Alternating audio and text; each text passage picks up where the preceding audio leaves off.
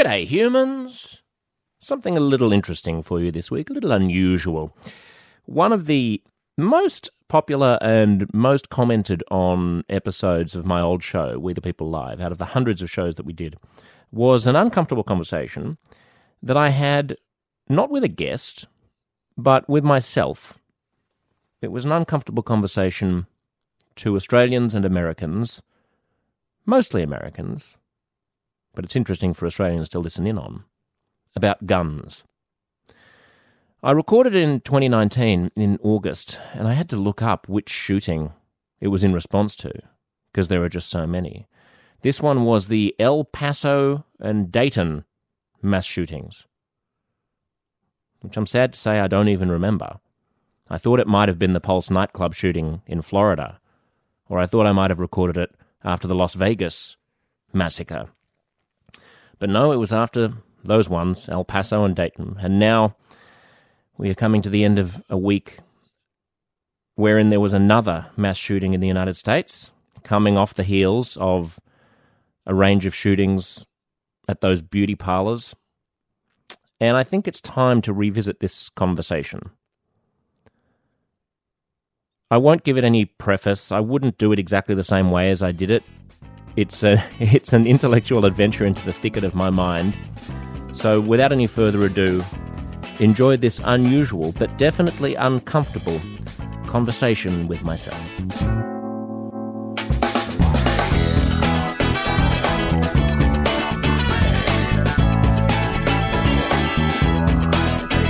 Today, a special episode, or a not so special episode. Not quite sure what this is, but something I've been wanting to do for a while. And every time there's a mass shooting in America, I think maybe I'll do it this time. And then I lose my nerve and I release whatever episode we had planned on releasing. But this time, I want to jump in. Because guns in America are something that I feel like I understand pretty well, having lived in the States for 12 years the gun culture in a way that foreigners don't. It's very easy for non Americans to be completely bamboozled by why America puts up with its massive, stratospheric level of guns and now of mass shootings.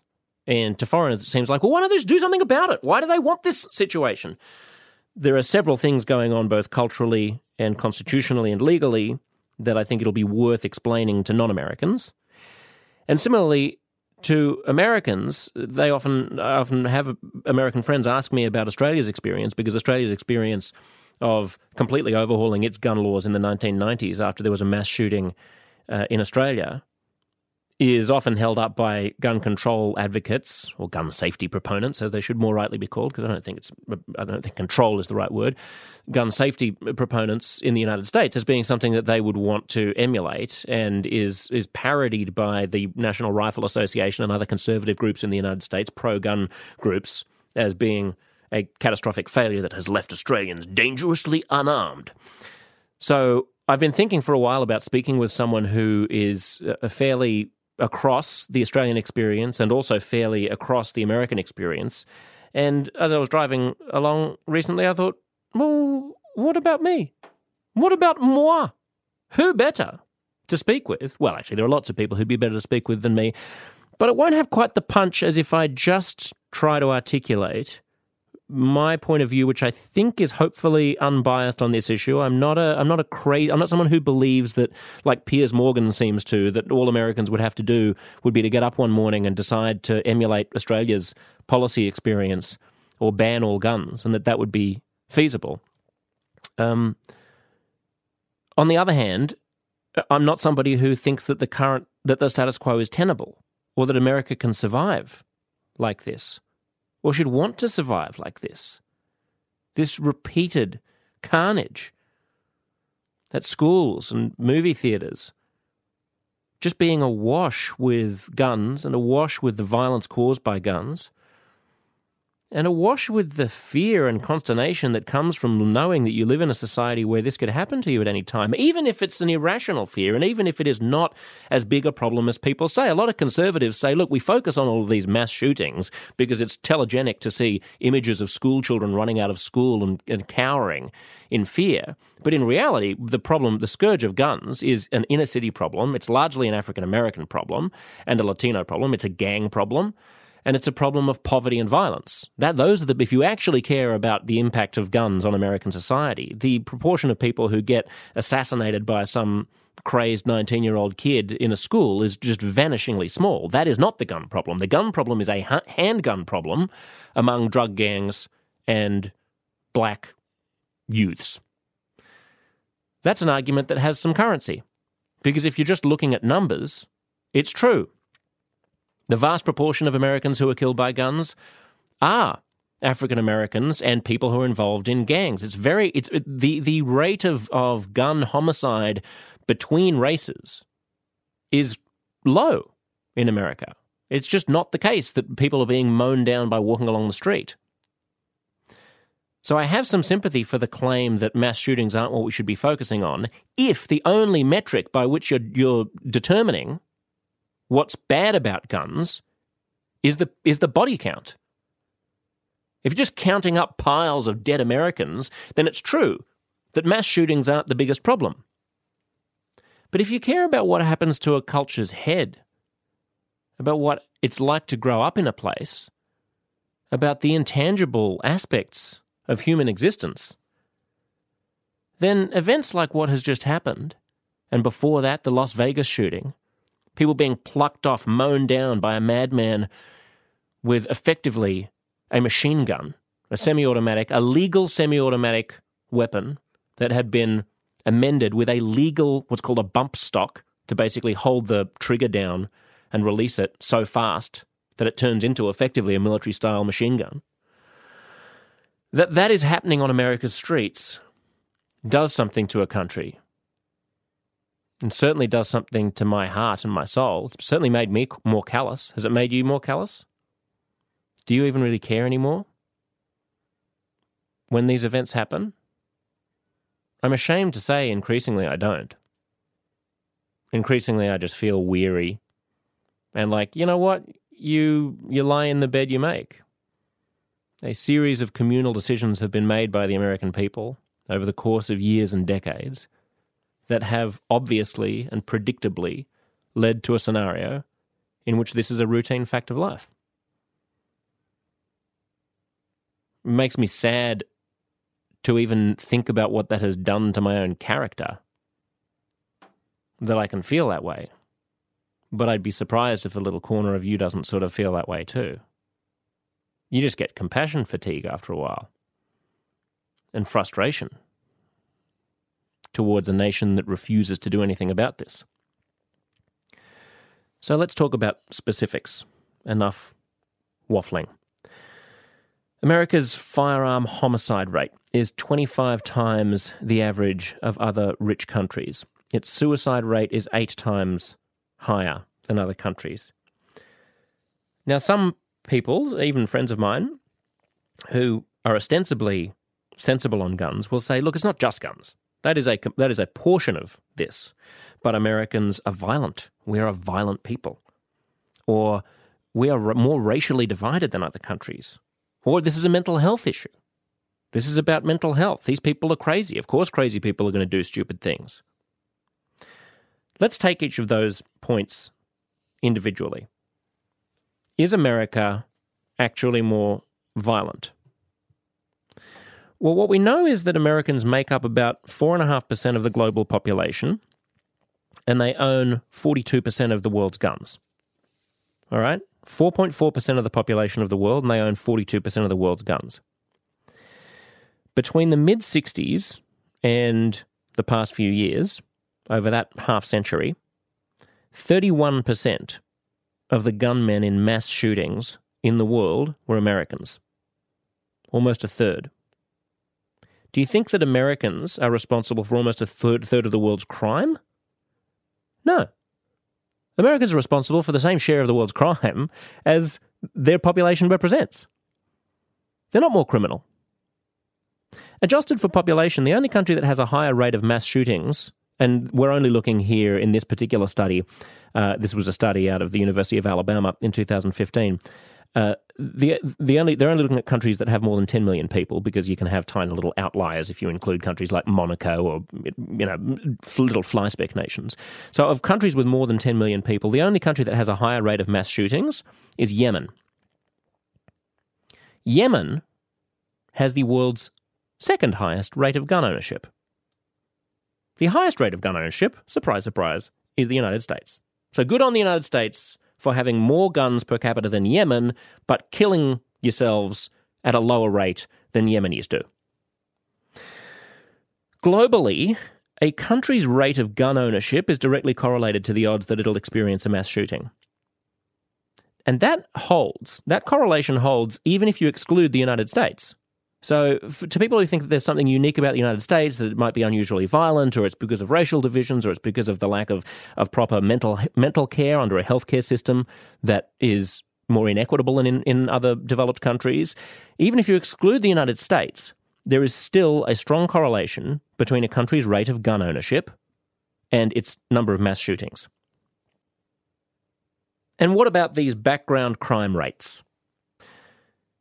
There isn't a difference really between the amount of violent crime in the United States and the amount of violent crime in other developed countries. It's a little bit higher, but not a lot. What is a lot higher is the number of times those criminal events lead to someone being killed. Here's a statistic for you a New Yorker is just as likely to be robbed as a Londoner, but the New Yorker is 54 times more likely to be killed in the process. 54 times more likely to die in a robbery that they have the same likelihood of encountering as someone in London. And the discrepancy, this is according to a study at the University of California, Berkeley in 1999, a landmark study, the, uh, the discrepancy can be entirely explained by the difference in the use of guns. More gun ownership corresponds with more gun murders across virtually every single axis. Among developed countries, among American states, among American towns and cities, and when you control for crime rates. And when you look at 10 countries. There's an analysis of 130 different studies from 10 different countries. Uh, the gun control legislation tends to reduce the number of gun murders. I mean, this sounds obvious, doesn't it? It's amazing that we even need to say this. When there are fewer guns, fewer people die at the hands of guns. Ah, but, gun proponents might say, crazy people will just find other ways to do bad things. If they're not going to use a gun, they'll use a knife. If they can't use a knife, they'll use a hammer. If you really, really want to kill somebody, you will find a way to kill somebody. Yes. What would the Las Vegas shooter have done to kill those scores of people? I guess you could say he might have been able to get some kind of a bomb. If you're that dedicated, maybe you would. But the statistics show that when you make it much, much easier to kill people, more people die. Look at that fact that a New Yorker is 55 times more likely to be killed in a robbery than a Londoner is. Here are some numbers Japan has a third the population of the United States. In 2013, there were 13 gun deaths in Japan. 13. In America, there were 11,208 homicides and more than 21,000 suicides and more than 500 deaths, accidental gun deaths. So, an American is about 300 times more likely to die by, by, at the hands of a gun by homicide or accident, this is excluding suicide, than a Japanese person is. Now, America's gun ownership rate is 150 times as high as Japan's, so the gap between the 150 times higher gun ownership rate and the 300 times higher gun homicide or accident rate does show that there's something else going on. So, bravo to you if you're one of the people who say, it's not just about guns. No, no, it's about all kinds of other things. Yeah, okay. The all kinds of other things increases twofold the relationship between the number of guns and the number of gun homicides and accidents, but the number of guns increases 150 fold the number. So if you were going to go for the low hanging fruit, if you're going to go for the simplest option, then instead of banging on about mental health and the uniquely violent nature of Americans and the uniquely fractious nature of American race relations, you would just go for the easiest possible thing, which is extremely powerful weapons in the hands of almost anyone who wants to get them. So let's talk about Australia. In 1996, in April, a 28 year old guy had lunch at a cafe in Tasmania at a, a tourist site, a, a historic kind of penal colony called Port Arthur. He finished his meal, he returned his tray, he took a semi automatic rifle from his bag, and killed 35 people and wounded 23 more. By far the worst mass shooting in Australian history. So, the Conservatives were actually in power in Australia at the time. Can you imagine a Republican government in the States doing what the Conservative Party in Australia did, to its credit, which was to ban automatic and semi automatic weapons. And that's what everyone focuses on, right? The ban. But it's actually the smallest component. Would you be surprised to note or to know that right now there are more guns in Australia than there were before the ban? It's true. It's not about the ban. It's about the way the ban was introduced and the regulations that were part of it. It established a national firearms registry. I can already hear the NRA quaking in its boots with the idea of the government having a registry for your firearms. It implemented a waiting period for gun purchases. So you, when you apply to get a gun, there's a 28 day wait. And then there was the gun buyback, a mandatory gun buyback. 600,000 guns were bought back. Were, the government paid for them. Uh, it cost half a billion dollars, and they implemented a special temporary tax to fund the money that they were going to give to gun owners in the buyback. Now, I hear a lot of Americans say buybacks don't work. New York City has had a buyback. They occasionally implement a voluntary buyback, and you see the mayor get up and the governor, and they say, We've got this number of guns, we've taken them off the streets. That's a voluntary buyback. What on earth is the point of a voluntary gun buyback. I'm sorry to sound totalitarian and dictatorial, but you've got to force the fuckers to give up their guns, otherwise, they're not going to give them up. The only people who are going to give them up are the people who don't want them and have no use for them. No point in buying guns, in paying people to give you guns that they're happy to part with. You want to get the guns that people aren't happy to part with. Let's talk about the registry. I recently bought a new car.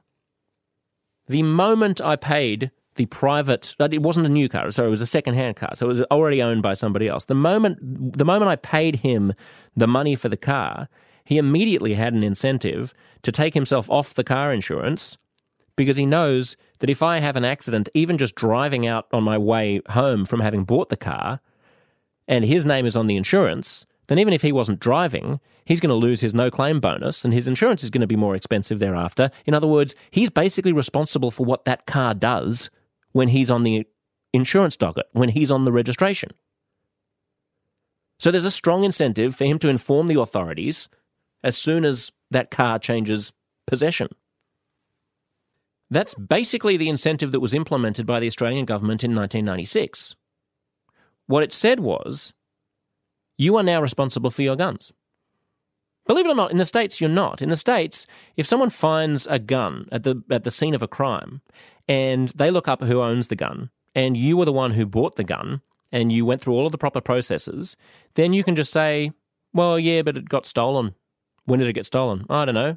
Why didn't you report its theft to the police? Oh, didn't feel like it. And that's fine. That's totally fine in the States. So when conservatives say, they're going to take our guns, they're coming for our guns, we're going to keep our guns. No, before we come for the guns, the first thing we might like to do is just know who's got guns and implement a rule that says that you are responsible for your gun. That doesn't mean that we're going to assume that you did the murder. What it means is we're going to give you a fine for having been reckless enough to let the gun out of your sight. And you know one other consequence of the Australian laws that were introduced in 1996? Gun theft dropped by half. Because now that people knew, now the gun owners knew they had to be responsible for what happened to their gun, and that the and that law enforcement was going to knock on the door if their gun was lost or stolen, they locked up their guns. Another reform was that you needed to prove a reason. You need to prove that you wanted it for hunting or shooting or that you were a gun collector. That's not very hard to prove. Pretty much everybody who owns a gun presumably should be able to prove that they they want it for hunting or shooting or for collecting. Self-defense was no longer a justification for having a gun. In civilized societies, we outsource that to the police. I'm sorry if you live in the middle of the woods and you don't have faith that the police are going to get to you in time if a mass murderer comes lurking around your property, your remote farm. But you know what? If you live on a remote farm, then you need a gun for hunting and shooting or collecting. You don't need a gun if you're in a large apartment block right around the corner from a police station in a downtown area. So that was one reform. Then, secondly, you needed to you need to license the gun. You need to register the gun. I mean, for God's sake, we register cars, we register boats, we register dogs. You can't register guns. I mean, the fear in the states is that if you once you register them, then the gov- government's going to come and take them. Well, the government hasn't come and taken your car. The government hasn't come and taken your dog or your boat. Can you not see that there is an upside to registering guns short of full government confiscation? How would they even do it under the Second Amendment? And we'll get to the Second Amendment in just a moment. I just want to make the point that there are all kinds of things that Australia did short of the gun buyback and short of the gun ban that were crucial in yielding the results that those reforms in the, in the, in the 1990s had and which America would be able to emulate here are two really important components. It became against the law to privately sell a gun. You had to go through a dealer, and if you sold it privately, you needed to have the cops witness it. So it's all very well if you want to sell me a gun, we're, we're neighbours, that's fine. But you've got to go down to a local police station and say, mate, can you just sign this thing that that says that you've you've witnessed that this actually took place? That means that there's always a paper trail of exactly who's got what gun where, and it's not to confiscate the gun. It's so that people take responsibility for their own firearms because they're deadly weapons. It's so that the nation isn't just awash mysteriously in a way that nobody understands with high powered military style death machines. So you can go to the police and you can have the, the private sale witnessed, or you can sell it to a dealer and the dealer can sell it to your mate. But you can't do what currently happens in the States, which is get around the background checks, which are already incredibly loose. I mean, the background checks are it's voluntary for states to contribute the information about their background checks. So there's no reason for conservative Republican states to even bother participating in the background checks scheme and submitting the relevant information to the FBI because they don't frankly care. And more than three quarters of gun criminals didn't even get their guns via, via background checks. They were able to get them through what's called the, the gun show loophole, which basically means that you can give a gun to anybody and there doesn't have to be any real record of it in the States. Why not just change that? Why do we keep talking about banning guns? Why do we keep talking? Why does the right keep saying that they're coming for your guns? We're not coming for the guns. There are so many things that we could do that would change a little bit. Just a little bit. And the other second component that I thought was interesting when I was digging into this about the Australian reforms was that it made it a crime not to report the loss or theft of a gun. It's, it's mandatory now in Australia to report the loss or theft of a gun. Doesn't mean that you're going to be punished for it. It's totally fine to lose something. It's totally fine to have your house broken into and your gun get stolen. But that has to be on the register. We have to know. And simply in knowing simply in understanding the pattern of gun ownership in Australia, law enforcement is so much better able to know who's got guns and to then keep them out of the hands of people who shouldn't have them. So, background checks. Half of gun criminals, this is according to a study in the United States, half of gun criminals would have passed their background check if they'd had them. They weren't bad guys before they did something bad with a gun. They weren't on mental health regist- registries. They weren't didn't have criminal records. The Las Vegas mass shooter would have passed a psychology exam. Not, there was nothing obviously wrong with him. Not to mention the fact that two thirds of gun deaths are suicides. You're not going to prevent suicides by better background checks. So, what are we concluding here? Small voluntary gun buybacks, like the one that the ones that American cities sometimes implement, don't work. It has to be a widespread, mandatory gun buyback. Australia's was the biggest gun buyback ever, anywhere in the world. Six hundred and forty thousand weapons in twelve months. What ended up happening? Okay, let's get to the facts about this. Well, the risk of dying by gunshot dropped by more than a half. That's including suicide and accidents. Australia's gun death rate is one tenth the United States. In the 18 years prior to the changes in the law, there were 13 mass shootings in Australia. That's defined in Australia as, a, as an incident in which a gunman killed five or more people other than himself. That's actually a higher casualty count than is usually applied in the United States for tallying mass shootings. So even using the higher bar, it was 13 mass shootings in the 18 years prior. And you know, since the Port Arthur massacre, touching lots of wood, zero. Not a single one. In the 20 years after the laws came into effect in 1996, gun related homicides dropped by 59%. Gun related suicides by 65%. Just stop thinking about these numbers and think about what this means in terms of lives. That's two thirds of the people who would otherwise have shot themselves in the head to end their lives who didn't. And even if you're crazy enough to think that the ease with which guns enable people to kill other people doesn't make them more likely to do so, and that a person who wants to kill someone will always find a way. They're going to, if they don't use a gun, then they're going to use a knife. If they don't use a knife, then they're going to use a baseball bat. Even if you're stupid enough to think that the simplicity of pulling a trigger doesn't make it more likely that someone's going to be able to inflict serious injury than them having to hunt the person down with a baseball bat and smash their skull in, think about suicide.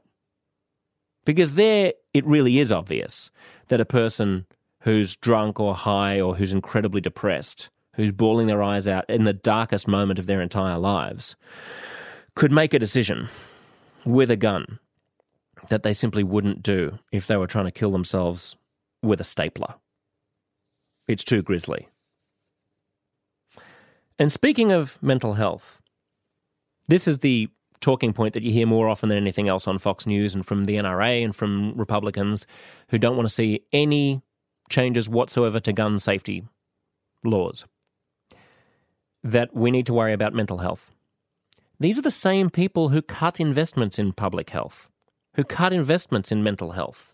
Here's an article from NBC, 15th of February 2018. The headline Trump signs bill revoking Obama era gun checks for people with mental illnesses.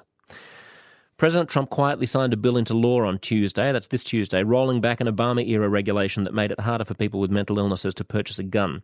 The rule, which was finalized in December, added people receiving Social Security checks for mental illnesses and people deemed unfit to handle their own financial affairs to the National Background Check database. Had the rule fully taken effect, it would have added about 75,000 names to that database. So, at the moment, if you're getting a social security check for mental illness, you can buy a gun. If you've been deemed unfit to handle your own financial affairs, you can buy a gun. This tiny tweak, which would have added people who obviously have a mental illness because they're receiving a social security check for it, and if they don't have a mental illness, then that's Social Security fraud. So fuck them. They don't get their gun. They can choose one or the other. Either you get to defraud Social Security or you get to have a gun. But no, the Republicans want you to be able to do both. You can get your Social Security check for mental illness, and you can also buy a gun. So that regulation, which was implemented after the mass shooting at Sandy Hook Elementary School, uh, has been revoked by President Trump. Let's also just note that if this really was a problem of mental health, then uh, you're basically claiming that Americans are uniquely insane. I mean, if you have 25 times the number of gun, homicides as the average in the developed world, are you saying that you're 25 times crazier? Because that's a pretty fucking damning indictment of your own country. In my experience, Americans aren't more crazy. They're a little more odd in some ways, but hey, so are Aussies. And the other final point that I'd make about mental health is it stigmatizes people with mental illnesses to claim that the reason why America has this problem, this recurring catastrophe of gun massacres, is because of the mentally ill. And quite apart from anything else, when we talk about making sure that mentally ill people don't have access to guns, I'm not sure if your claim is that there is a Second Amendment constitutional right to bear arms. Why for example, schizophrenic people don't have constitutional rights. Imagine arguing that schizophrenic people shouldn't have, the, the First Amendment shouldn't apply to them, so they shouldn't be allowed to freely speak their mind because they're mentally ill. That wouldn't pass muster. How come you can say that the Second Amendment doesn't apply to them and they don't have the right to bear arms? If, as you as you claim, the Second Amendment is absolute, and this is where we really start getting into the juicy stuff. Let's talk about the Second Amendment. The Second Amendment says this A well regulated militia, being necessary to the security of a free state, the right of the people to keep and bear arms shall not be infringed. What's the first thing you notice about that statement? No, it's not the well regulated militia. I'm getting to that. It's not even grammatical. I mean, quite apart from anything else, people who think that the US Constitution is flawless and the most brilliantly devised document ever handed down to man by Moses from a burning bush, it's not a grammatical sentence. A well regulated militia, being necessary to the security of a free state, the right of the people to keep and bear arms shall not be infringed. That's missing a verb. Anyway, we take their point. Their point would seem to be, unless you're an ideologue, unless you're intentionally misunderstanding it, would, would seem to be that you want to have militias, you want to make sure they're well regulated, but those militias are going to be fundamental to maintaining freedom in this state, both from aggressors abroad and, and within. Therefore, people need to keep and bear arms. This has become the sentence on which all of this carnage and mayhem is predicated, is justified. All the, the lives ruined, the bullets tearing through flesh, the little children lying in pools of blood, is all because of this sentence, or rather because of the Supreme Court's interpretation of this sentence. To Americans who say, well, it's in the Constitution, there's not a lot you can do about it, fuck that. What are you talking about?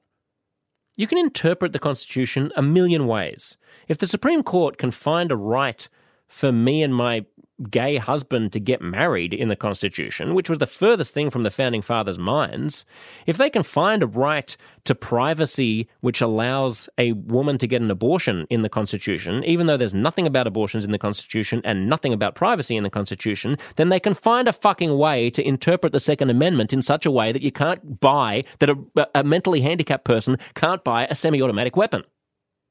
The Supreme Court's already said time and time again, including in the Heller decision, which is the one that fundamentally changed the game for gun ownership in the United States. And by the way, it was only in 2008. If you think this goes back a long way, well, guns are a long honored part of American the American tradition. Yes, they are culturally, but the constitutional right was only invented by the Supreme Court in 2008.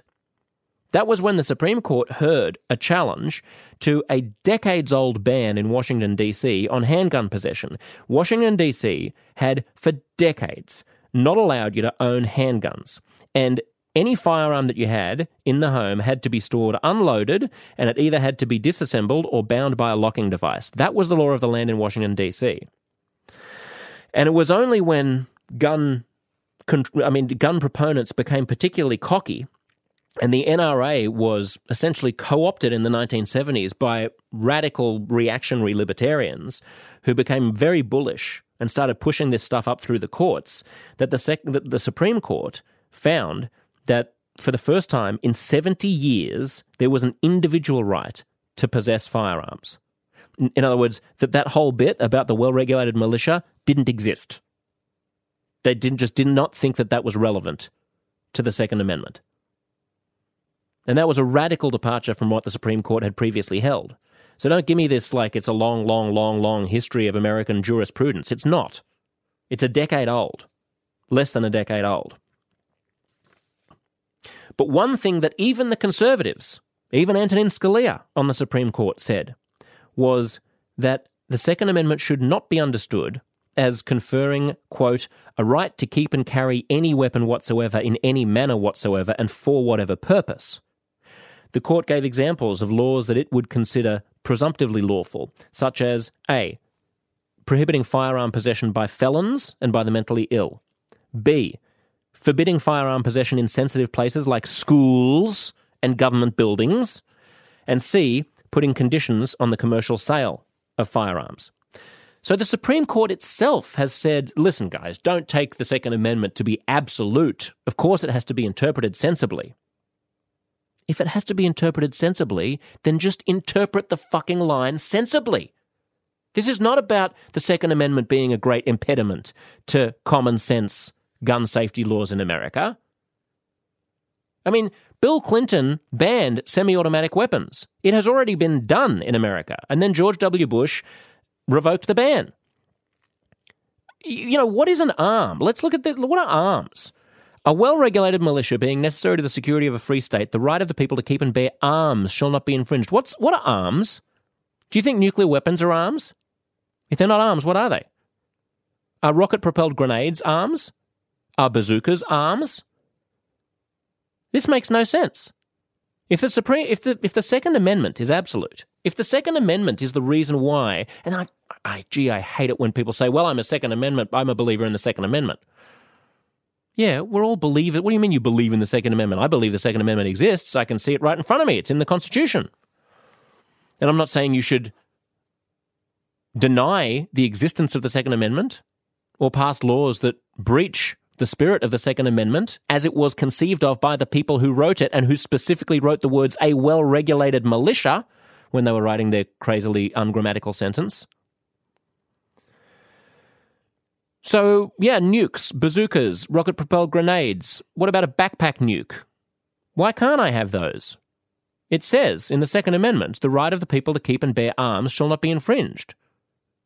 If you're going to say that I can have a semi automatic weapon, but I can't have an automatic weapon, in other words, I can have a machine gun looking thing that I can pull the trigger as many times as I want, as fast as I can, and even put a bump stock on it which artificially pulls the trigger as fa- faster than is humanly possible, and that that's okay.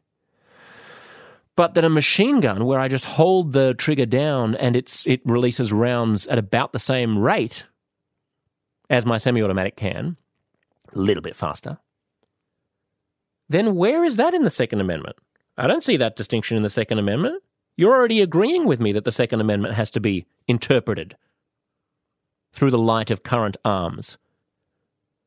So either say that individuals, in fact, mentally handicapped individuals, in fact, mentally handicapped juvenile individuals, should be able to buy nuclear weapons, rocket propelled grenade launchers that can bring down a plane and so on, or shut up and agree with me that the Second Amendment is a matter of interpretation, and you could just as easily interpret it to say that all it allows you to do is it allows sane adults to own the kinds of firearms that existed when the Second Amendment was written. That would be an equally valid interpretation. There is absolutely nothing in the current debate about guns that has anything to do with the Second Amendment. Because everybody agrees, apart from those who genuinely do believe that children living with psychotic mental illnesses should be able to buy nuclear bombs, everyone agrees that it requires interpretation. So just interpret it differently.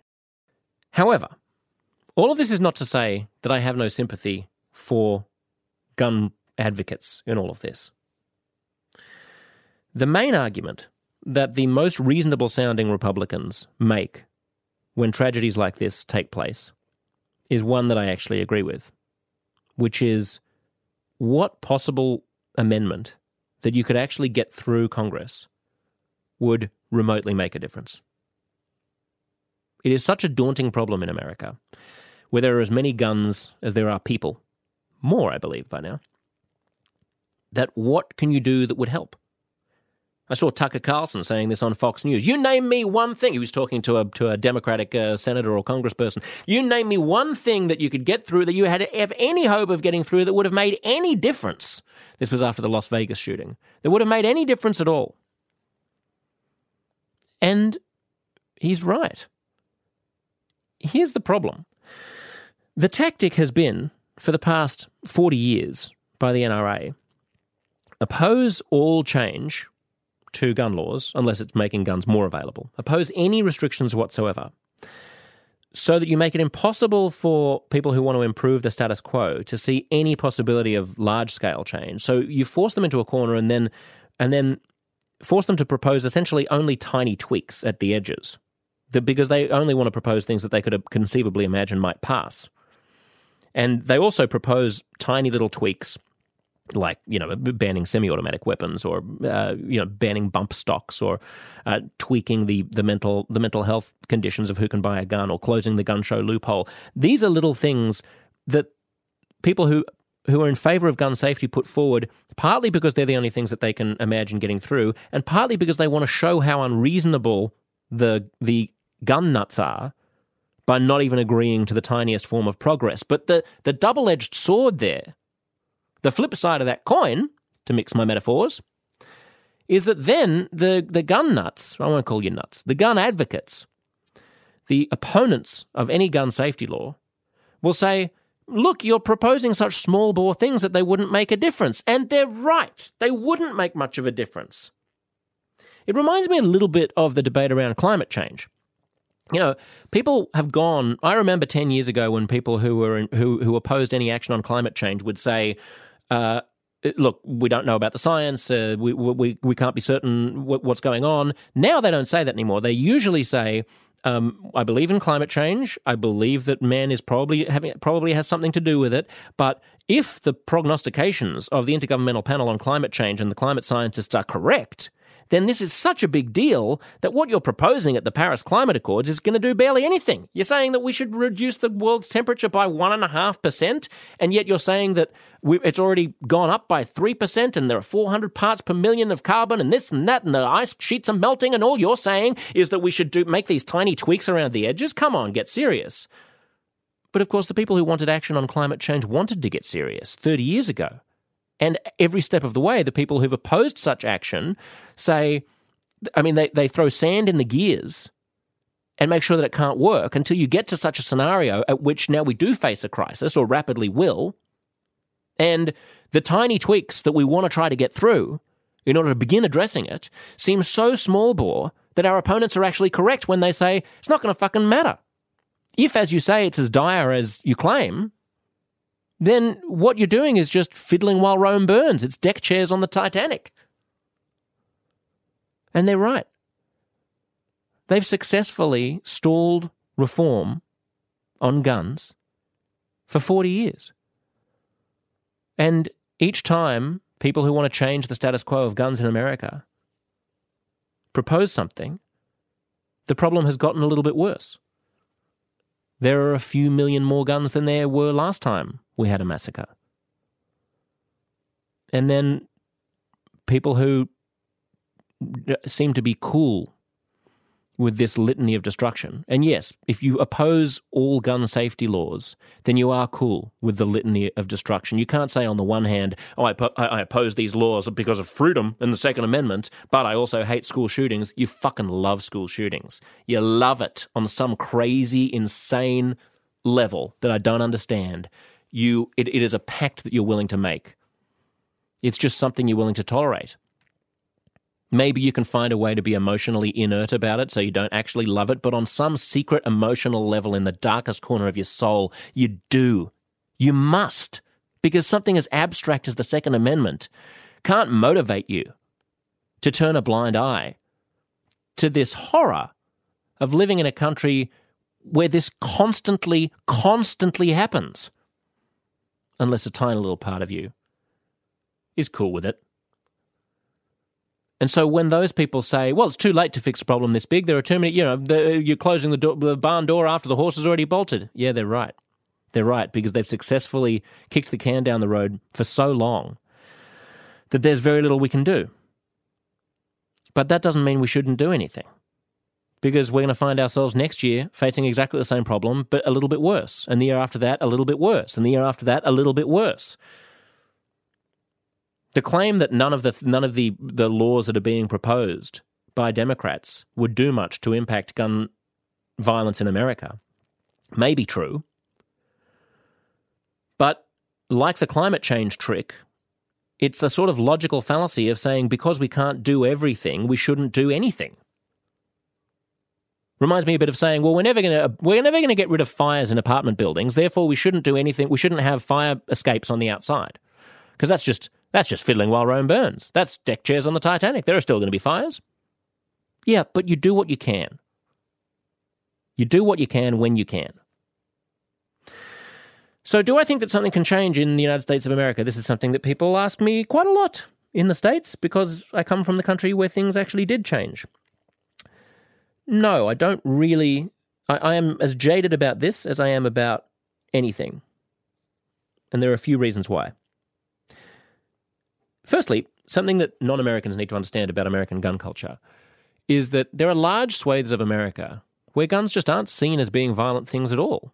They're a part of life. They're a part of everyday life. My in laws have guns in the home. They live in New Hampshire. They live by a lake. They live a long way away from anywhere. A gun is a tool. It's not a it's not a violent thing. It's not it has not their gun has as much to do with the school shooting or the Las Vegas shooting as I don't know, their their hobby drone that they can fly over and take pretty pictures has to do with the SpaceX rocket going to Mars. It's just not this. It's it's only superficially even the same category of thing.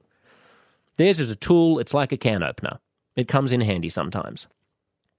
And in parts of America, it's so embedded in the national culture and the psyche. It's something that you know, when you have a son, you take him out, and his first day, you, you teach him how to shoot, and it's it's part of like fishing. It's it's almost like I try to explain it to Australians, and this is a very imperfect analogy. But imagine if the government tried to control surfing. Imagine the communities in Australia for whom surfing is so fundamental and so ingrained. It's just such a part of the way of life. It's a backdrop to everyday life that you are afraid of the government meddling in it. Why should a bureaucrat have a ledger in which he was going to record the number of days you go surfing and how many waves you caught? That's almost what it feels like to some Americans who go hunting every week and hear that the government wants to have a record of exactly what gun they've got and how they're using it. Now, of course, you could say, well, surfing doesn't hurt anybody and surfing isn't causing carnage. Yeah, I know all that. All of those caveats aside, I'm trying to get you to understand that how interwoven into the very fabric of existence guns are in some parts of the states. So if you did pass a mandatory gun buyback by outlawing large numbers of guns and saying you can only have these categories of guns the way that we did here in Australia, there would be bloodshed implementing that. It would not be like in Australia, where everyone said, oh, sounds like a bit of a good idea, doesn't it? Probably shouldn't be killing each other. And as an aside, one of the things that the United States has to endure that other countries don't have to endure is being the biggest and therefore sort of most far down the cultural into the into the cultural thicket of any other country. By which I mean one of the reasons why the laws were able to be changed in Australia in 1996 is, I believe, because Aussies were able to see the American experience and say, we don't want that. We don't want to go down that path. America has to plow forward and boisterously blunder into a briar patch of its own calamitous making in order for other countries in the world to look at it and go, yeah, let's not do that bit. Let's pick this other path. And America finds it harder to do that, partly because it's old as far as new countries go. I mean, we think of Europe as being old, but a lot of Europe has been razed and rebuilt since the Second World War. America's actually pretty old culturally. And secondly, it's bloody insular. Americans don't have the luxury of looking around the world. They are so big, they're trapped inside of their, their own gravitational pull. So the experience of other countries seems somewhat esoteric. It doesn't, it doesn't really land. Whereas for an Australian, the experience of America is present. We get a lot of American films, we get a lot of American news, we get a lot of American TV shows. It's right in our face, and we see it as a warning. So, in some ways, America's sort of size and self regard makes it difficult for it to step back and make the changes that other countries are able to make. So there's that cultural factor of Americans being attached to their guns. And then there's campaign finance, just the political system and the corruption therein. Corruption's a big word for it, but I think it's appropriate. If you run against guns, and I'm just talking about a simple law change to, to, to introduce safety around guns, for example, mandatory back, background checks, closing the gun show loophole. The NRA will pour money towards your opponent and have you probably primaried. You won't even make it to the general election because someone will outflank you within your own party. So it's not that the NRA spends a lot of money. Actually, if you look into it, they don't. They don't have to. The threat is there. Everybody knows they have to toe the line because they don't want to spend all day, every day on the phone to donors trying to drum up enough money to counteract the negative campaigns that the NRA is going to put out at them if they don't toe the line. Another component that goes into my pessimism about change in the United States is the suspicion of government that Americans have. Both ideologically and practically, Americans fear tyranny. So that's the ideological component, right? Americans have a much deeper ingrained sense that at some point in the future, the government's going to turn on us and we're going to have to have our guns to fight back. Now, I don't understand how an old dude on his porch with a semi automatic weapon is going to fight against the 101st Airborne. I mean, the US military is the most formidable power that military power that has ever existed anywhere. You're going to make it, you're going to defeat them with your pea shooter? On your on your ranch in Alabama? I don't I really don't understand this, but I suppose the argument might be that if it's too difficult for the Secret Service to come door to door because everyone is rising up constantly, then then the population is harder to cow. And I can imagine that. I just think the likelihood that that is going to happen and that there would be no means for, for to to re-seize democratic control is so small that it's not worth enduring having your kids constantly machine gunned down at school.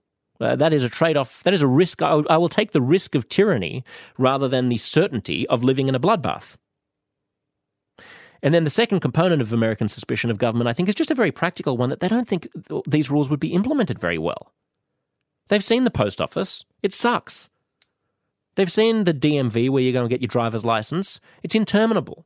The American government doesn't work well. Al Franken had a line that Republicans run on the platform that government doesn't work, and then they get elected and prove it. And there's some truth to that.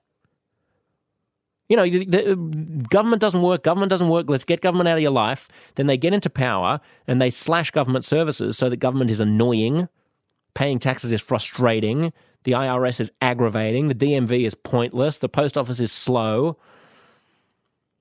And you feel like, why would I want to be handing over information about the, the things that I own and whether or not I gave a gun to my son to these bureaucrats? They're going to screw it up. And this touches on a bigger suspicion in the American psyche that I think is hard for foreigners to understand, but that I have definitely smelt and come into contact with a lot since being in the States, which I haven't felt elsewhere, which is not a mistrust of government, but a mistrust of civilization and its ability to prevail. There is a sense in America that this is a huge gamble, that this is a huge roll of the dice, the American Revolution was, and that it's tenuous and fragile and the whole thing could come crashing down at any moment. And I find that in Australia and in Western Europe and in New Zealand and, and Canada, there's a sense that maybe you could even say a complacent sense that we have basically figured this out. That we understand how to do Western liberal democracy now, and we understand how to keep these things together. And that may be a misguidedly optimistic point of view. One of the reasons why Trump came as a shock, one of the reasons why Brexit came as a shock, one of the reasons why the fear of Le Pen in France is so stark is precisely because there had been certain things that were taken for granted in the West at least by liberal elites, that suddenly couldn't be taken for granted anymore. Could the whole society fall apart? Could cultures crumble? Could bits of our countries mm, mm, fall off? Start fighting each other? Could even civil war be conceivable? These concerns have been much more present at the front of Americans' minds than they have at the front of other people's minds, I believe. In my experience, certainly of traveling throughout the Midwest in the States and the West and the South.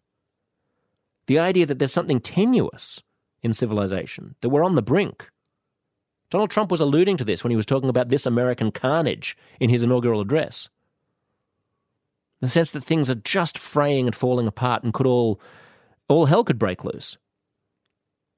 And to me, that is such a part of the conversation around guns that nobody ever talks about and that non Americans rarely appreciate, that it's worth noting if you believe that there is a more than trivial probability that you might end up in some dystopian future, you would want to be armed. And that sense just doesn't seem to exist outside of the United States in Western liberal democracies. You know where it probably does exist? Yemen. It probably exists in Yemen. There are lots of other things that we could talk about here, but I, I, don't want to bore you. I hope this has been somewhat enlightening. I mean, one of the other things is just that people who really, really care about a uh, about a, a, a policy issue are willing to change their votes about it more than people who aren't. And so, people who really, really care about the stat- maintaining the status quo on gun safety or the lack of gun safety will actually swing their votes. But you know, it's their number one issue for the for gun advocates, this is their number one issue. But for you, is it really? Even in the wake of this tragedy, is it really a number one issue? It's probably number seven in terms of things that would actually swing your vote. So there's just a there's a kind of 80-20 principle at work, a political paradox where 90% of the population, you keep seeing these opinion polls, 90% of the population wants gun safety laws. Yeah, but that 90% of the population isn't going to change their vote. The 10% who opposes gun safety laws will. So they'll always have more power. It's me again, modern day Josh, in March of 2021. I hope that was useful. It's sad that it is still so relevant, and it's amazing how little this subject has occupied our minds in the intervening year and a half to two years since I recorded it because of all of the other schmozzles that we've been dealing with. Maybe uh, the next four years of a Biden administration will give Americans an opportunity to revisit this, but I somehow doubt it. We'll be back next week with a comfy couch convo and then a real corker of another uncomfortable conversation. See you.